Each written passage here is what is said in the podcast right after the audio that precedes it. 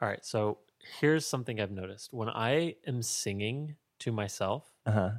I artificially constrain my voice and I make myself sound goofy because I'm afraid of sounding bad. Oh. Like, have you ever tried to sing in earnest, Yeah, yeah. I sing in the shower like every time I'm in the shower. like full volume? Yeah, yeah. Really? Yeah, yeah. Blast in the music. Okay. I sound great when there's other music playing and someone else singing and I'm just singing along with them. It's when I'm alone that's a problem.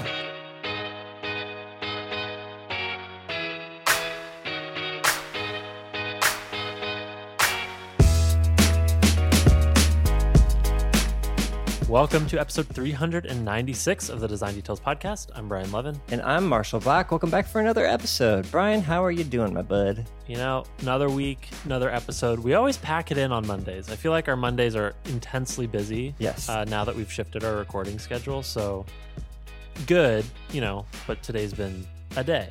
It's how been are a you? day. Yeah, yeah. Let's make this a somewhat short one. Keep it right, keep it tight. Let's dig in.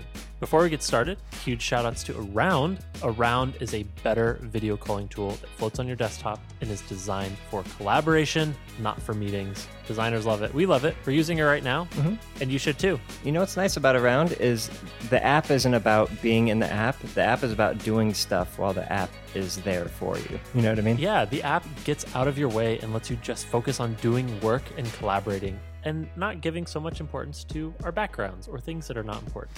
You should check it out at around.co slash design details. They have a gorgeous landing page. The product is awesome. We've been using it and loving it for recording design details every week. Once again, that's around.co slash design details. We also have some new very important pixels this week. Hey. We've got a. I also had a pronunciation challenge coming up. Here we go. Huge shout outs to Patrick Lau, Barton Smith, Andy Knight, Mancini Tan, Greg Leibowitz, Cindy Z, Achille Perrin. that was the challenge. I couldn't tell. Well, yeah, they messaged me and said good luck with the pronunciation. uh, Yuna Akazawa, Aaron von Chrysler, and Justin Haldane Good job, Brian. thank you all so much for supporting the show this week. Really appreciate it. Welcome to the fam. Welcome to the fam. Thanks, everybody. Yeah, enjoy your first sidebar this week. If you didn't know, we're a listener supported podcast, which means that listeners like you actually make it possible for us to record this every single week. If you do support the show, you get access to a bonus episode every week called The Sidebar. Sidebar, sidebar. Sidebar is a chance for us to answer an extra listener question, dig into a second design topic, double the fun, and it starts at just a dollar a month. If you go to patreon.com slash design details, you can support us there. Again, starts at just a buck a month. We want everyone to be able to jump in, get that extra sweet, sweet bonus content. Uh, and you know, everyone wins. So that's patreon.com slash design details. Thank you. Thanks, everybody. Tiny bit of tweets. We have an amazing tweet to share with you this week. This is from listener Walter Camaro. Hopefully, I'm saying that right. Uh, he wrote some lyrics to our theme song, Brian, Uh-huh. and Uh-huh. put a little video up on YouTube. It's amazing. I loved every second of it. Please check it out. Link in the show yeah, notes. this is the type of content I'm here for. Thank you for making this, Walter. yes, this thank you. Walter. Amazing. All right, let's get into our main topic. One thing I was thinking about this week was what are the moments in my time as a designer that have been like disproportionate outcomes relative to the inputs, right? Like what have been the the cheat codes that have unlocked opportunities or helped me grow really quickly or introduced me to interesting people uh, or helped me work on the coolest projects and actually like thought of things, right? Thought of like, oh, that thing was useful. Like, I think other people should do that. And so I thought today we could just talk about these, I don't know, air quotes, career cheat codes, things that with a little bit of extra work might have outsized impacts on your career. Yeah, I, I got one or two. Yeah. Okay. How about you kick us off if something comes to mind? Okay.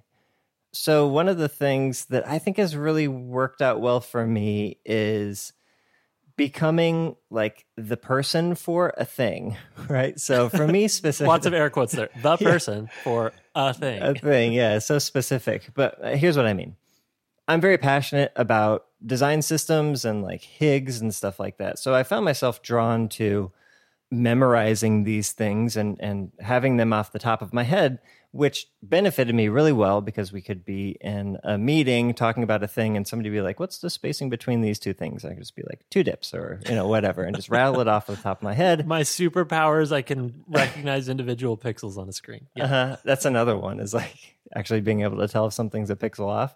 That's a little bit harder and that takes some, I don't know. Looking at things for a long time on a screen. Yeah. Yeah, that one's a little bit harder. But the idea of finding a thing that you're super passionate about and then just being the go-to person for that thing whether that's values in your hig or another thing for me was being able to recognize when things were off spec because i understood the spec so well that i could and i because i have kind of an eagle eye i can see stuff immediately when it's off or the wrong color like knowing all of these things and like we got to have marshall in this design review because he'll be able to tell us if anything's off, or we have to have him in this launch review so that he can make sure we're not launching anything that's off spec. And, and that's just what it was for me. Um, it's also been lately, it's been knowing who's working on what and what teams they're on and how far along those projects are and being able to connect people. You're you're the the people person. Yeah.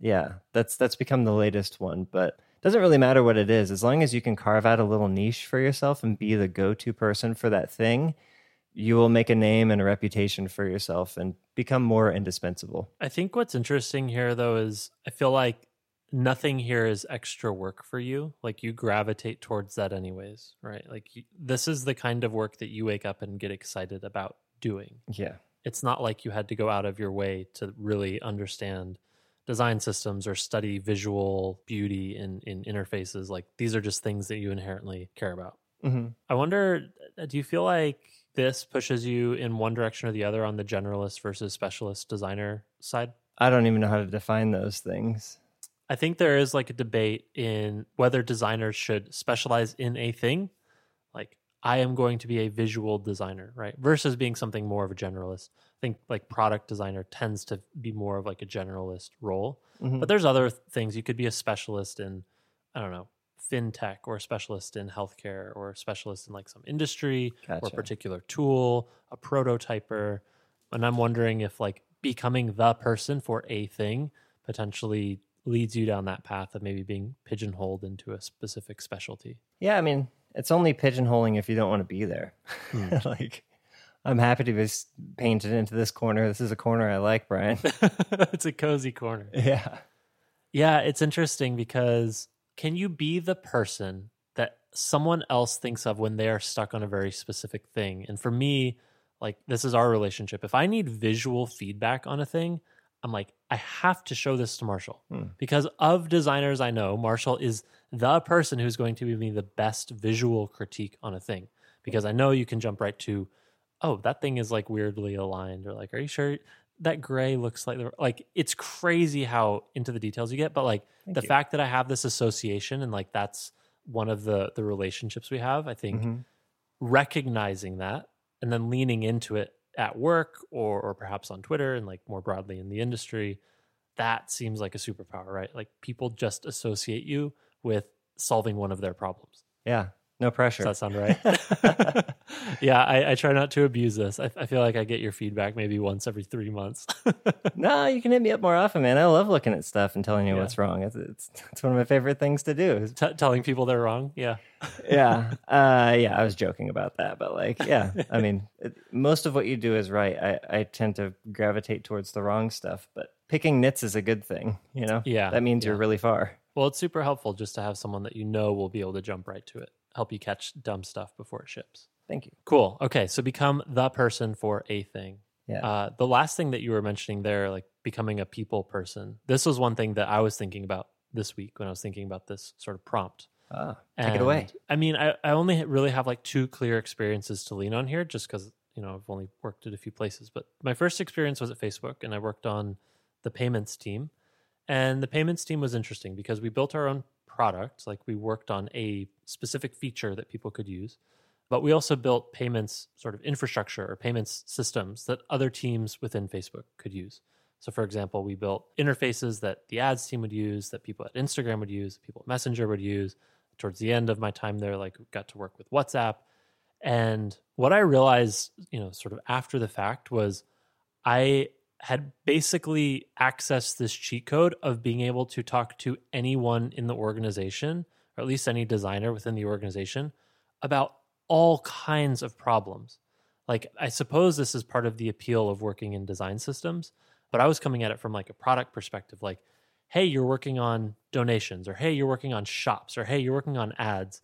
I have this shared context among all of these three teams that those three teams don't have individually. Mm-hmm. And the result of that is not only do I know who's working on what, but I can identify opportunities for them to those people to collaborate where they might not have identified that opportunity themselves. Mm-hmm. Uh, can identify opportunities for new leverage to be introduced into the system, right? Like, oh, these three people are working on this thing and this fourth team is spinning up. Well, hey, here's some leverage in previous components that we built. Like, oh, you're going to sell something at Facebook. Here's a credit card form. Here's a receipt template. Here's like a security module, a privacy module, right? Like, just drop these in and you get this stuff for free. It's like being able to give people that leverage out of the box just by the nature of knowing who's working on what was really amazing. And I think, you know, like this ends up feeding into, I feel like your cheat code, which is becoming the person for a thing, but becoming, if your thing can be knowing what the nodes and edges are within the graph of an organization, right?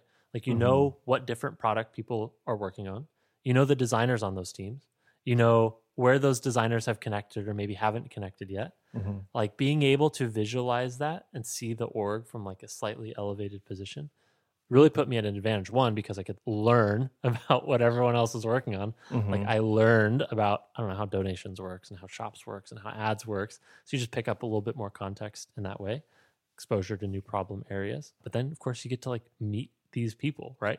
Like you get to meet people and learn from them and then they become peers that maybe you'll connect with in the future like there are several people from my time at facebook who i keep in touch with just by the nature of having been able to like work on one little payments integration piece with them just because i happened to be in a role that was a connector role like my job was to connect teams and products together uh, and make sure that they were building things as easily and efficiently as possible Yeah. So- ligaments. that was the first example that came to mind and a slightly different version of that has kind of ended up happening at github where right now i work on the mobile apps and the mobile apps are interesting because it is a new thing. It's like a, a product but of course it's still github. Like we're just building interfaces to help people do their work on github.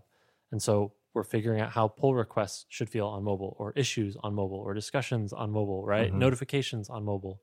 And one of the cool side effects of just being at this like hub position is being able to go and talk to all the other designers doing that stuff on github.com. Mm-hmm. It's like I have an excuse to meet everybody. I have an excuse to learn about all of these product surface areas. I have an excuse to like develop an opinion or or a point of view on how these things should work or how they might actually work together because you know a lot of these things end up getting built in isolation as sort of product teams go off into their specific domain. Well, now all of a sudden like here's this new interface, the phone that's having to like bring them together in a slightly new way and so we're developing new contexts together uh, so anyways i i don't know exactly how to replicate this but i've just recognized that like being in a position where the only way to do your work is to like connect with other product teams and, and make sure like you're connecting other designers and being this hub of knowledge has been hugely useful for me personally Yeah. so one thing that I think maybe is worth spending a moment on here is like how to if if you're in a role where you're really really focused on like a very specific product or a very specific feature, how to sort of branch out from that. And one tip I have is just like make sure you're talking to other designers within your organization. Like I think it is very tempting to sort of retreat into I don't know, your your specific product team. Like you work a lot with the engineers and the product people but make sure you're like talking to other designers. Hey, what are you working on? I don't know. I think maybe this has been better or worse for some teams during COVID, but like, Hmm. what are the asynchronous channels where other designers are sharing their work? So that at least, even if you're not actively like connecting people and ideas, you're at least passively building up a ton of context. You know what everybody's working on. If you know what everybody's working on, like this stuff will just start to unfold naturally. Yeah. You'll identify opportunities that nobody else is identifying and and be able to connect people in ways that they wouldn't have been able to do on their own. Yep. Totally agree. Okay, last cheat code here Uh, I think we're in this really interesting moment. If you happen to be involved in the community, there's this like building in public sort of spirit, at least in my segment of Twitter. A lot of the people that I follow Mm-hmm. have this conviction that sharing things in public, writing about things, podcasting, I don't know, tweeting, publishing screenshots of your thoughts, like there's this belief that that is inherently valuable, just sharing what you learn as you learn it. So it's not really about being a thought leader, it's just being more open and transparent about the things that you're doing and, and learning as you go. And I think for me, this has basically been the story of you know my time writing on the internet or my time tweeting or even this podcast right i feel like this podcast is reflective in many ways of my growth as a designer over the years because now it's been six years and i'm sure listening back and like hearing some of the opinions in the early episodes is going to be Oh, very very painful for me someday Yeah. and perhaps this one too Oh, I'm in a few years or maybe in a couple months right Yeah. uh, but I think there is something crazy valuable about just putting yourself out there, putting your ideas out there, writing, podcasting, and tweeting that have, for me personally, like helped me get jobs, right? Mhm. Like, I think this is how one, like, we put ourselves out there, started the podcast. That helped me meet people at Facebook, which helped me get an interview.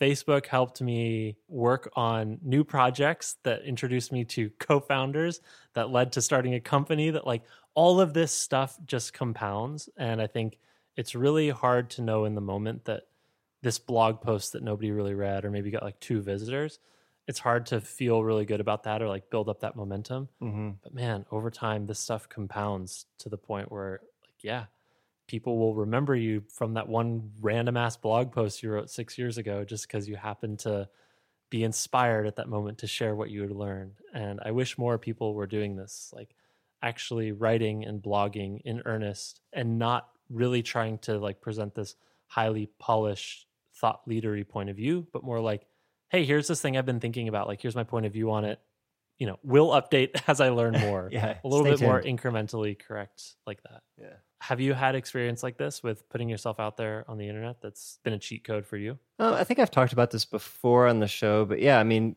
getting on Dribbble, getting on Twitter, becoming part of a little sub clique of designers kind of led to all the opportunities that I've I've had is like, you know, putting my work out there and then being willing to befriend strangers on the internet, which is scarier for some people than for others, obviously. Like there's different levels of um, acceptance based on who you are and what kind of group you're trying to go into. But Yep. putting yourself out there is the first step to creating those connections that can ultimately lead to something awesome. well then let's let's wrap here so uh, i'm sure there are other like cheat codes or, or highly leveraged activities that other people have discovered in their own careers so if something comes to mind for you please tweet at us we'd love to hear it tweet us at design details fm Oh shoot, I forgot. There's one more cheat code. It's uh, up, up, down, down, left, right, left, right, BA start. oh my I, f- I can't believe I forgot that one. i oh this is so embarrassing okay, yeah, let's do cool things. You want to go right. first? I'll go first. Uh, quick question for you: Do you subscribe to newsletters, Marshall? No, I intentionally have cut most of that stuff out of my life. Yeah. Okay. So here's here's my point of view on newsletters. So hot right now. First of all. Yeah. Second of all, most of it's grifters just sort of leaning into the moment. Like I think there's a lot of bullshit in the newsletter sort of space right now. But boy oh boy, there are some diamonds out there and I have been very very slow in building up a, a handful of newsletters that I subscribe to. And perhaps I'll start revealing them one by one. Uh, I thought I'd start today with one that I really like. It's called Money Stuff by this guy named Matt Levine, who works at Bloomberg. And I don't remember exactly how I came on to this newsletter. It might have been through friend of the pod, Jeff Smith. But Money Stuff is a weekday newsletter about finance. And it is funny, but it is incredibly informative. And it's all about current events. And so this guy, Matt Levine, has a great sense of humor, but he just knows everything about finance. So the way I consume this newsletter is not really that I'm super interested in everything, but what I'll do is I'll skim it in the morning and there'll be like a headline or or maybe two at most in the newsletter that I, I like, oh, I, I don't know how that works. I'm interested. And over the course of months, at this point, I think I've probably been subscribed for over a year. I've like learned shit about how financial markets work and like uh, he, you know he breaks down what happened with GameStop uh, Mm. earlier this year. He Mhm. breaks down what happened with the Coinbase IPO, with SPACs, with like the modern IPO market. Like he breaks these things down over the course of the week, like usually iterating on his own thoughts. You know, he'll often say like, "Yeah, I published this thing yesterday, but I got some feedback from readers and like iterated my position, and here's like a more clear way to think about it."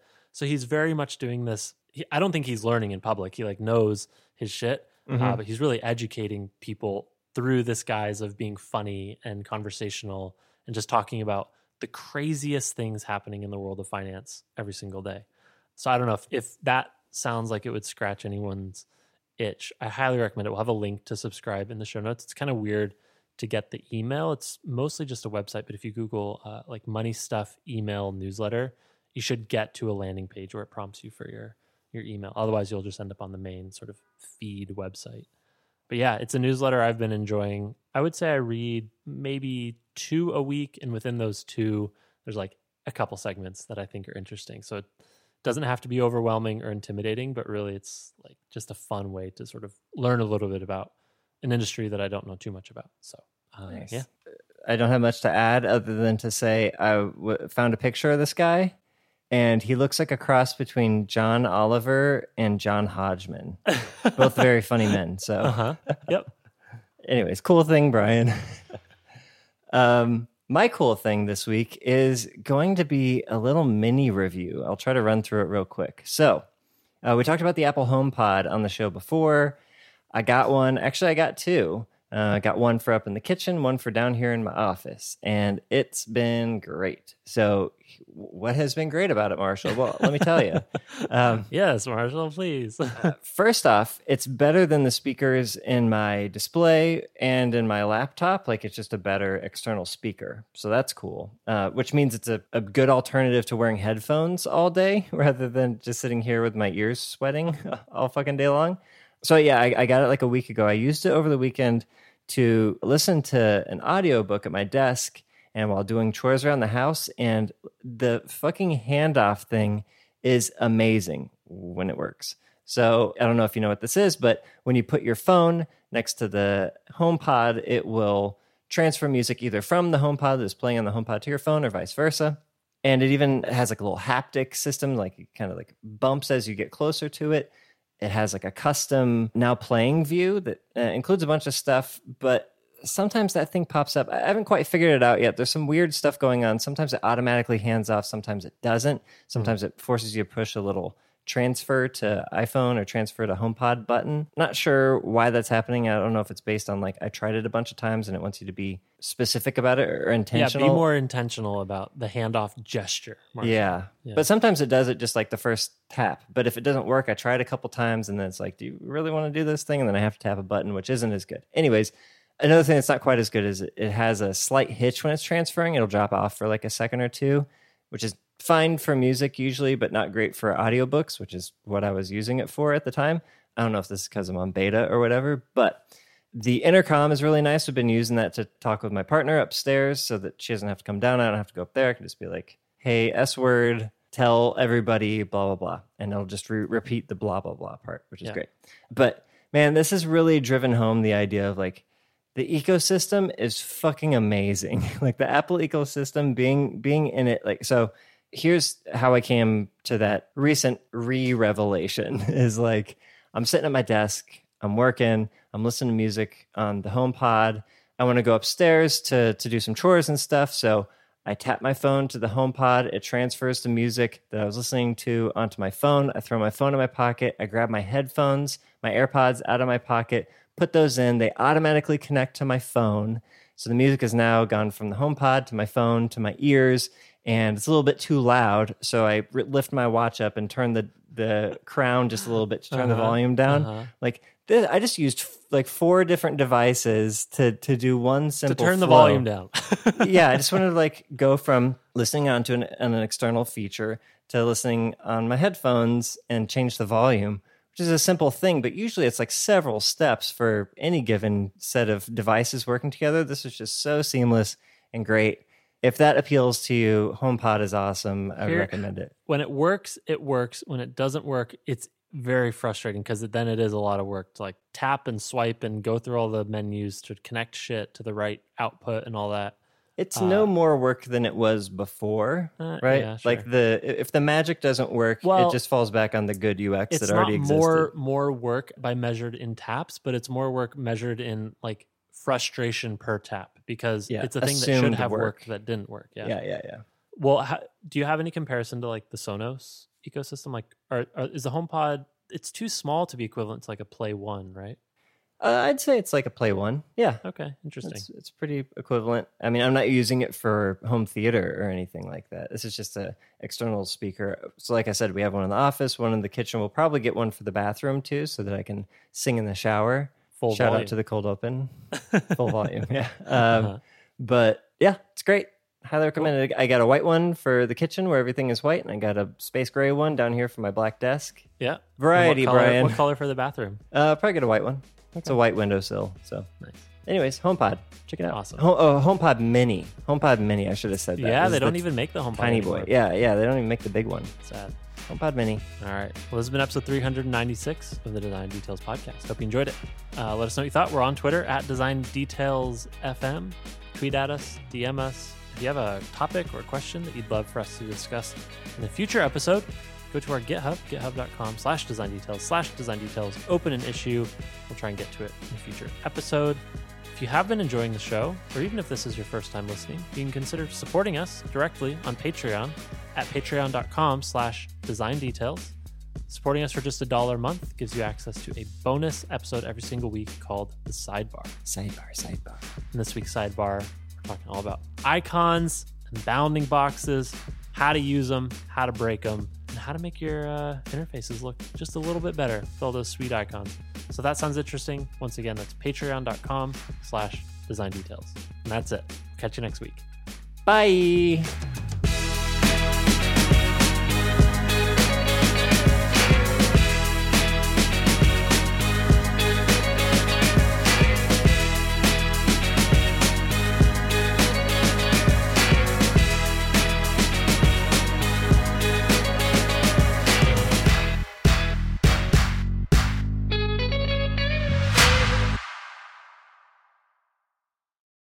Have you heard the the kids are saying sheesh now? I don't know if you've heard that. We were Dude, talking about yeah. this the other day. Everywhere. Every Twitch clip is just she. I saw it pop up like two months ago or something. I was watching Ludwig and it kind of, I don't know if it didn't start there, obviously, but that was the first place I found it. And I was like, oh, is this a thing? I wonder if this will pick up. And then now it's fucking everywhere. Sheesh. It's fucking Sheesh. everywhere, dude. I wonder how long it'll live. Uh, probably not long. My hunch is not long. I feel like trends come and go much faster now than they used to. Yeah, it, it's going to be. I mean, honestly, we might even already cross the threshold because the fact that we've said it Yeah. might mean it's dead. Well, I It's no knew about longer it for so I, I've intentionally avoided using it because I didn't want to use it when it was only the kids using it because it's like now I'm fellow so kids. now that the grown-ups are using it where it's officially lame, you're yeah, comfortable using it. yeah. it. Now that it's lame, I can use it all the time.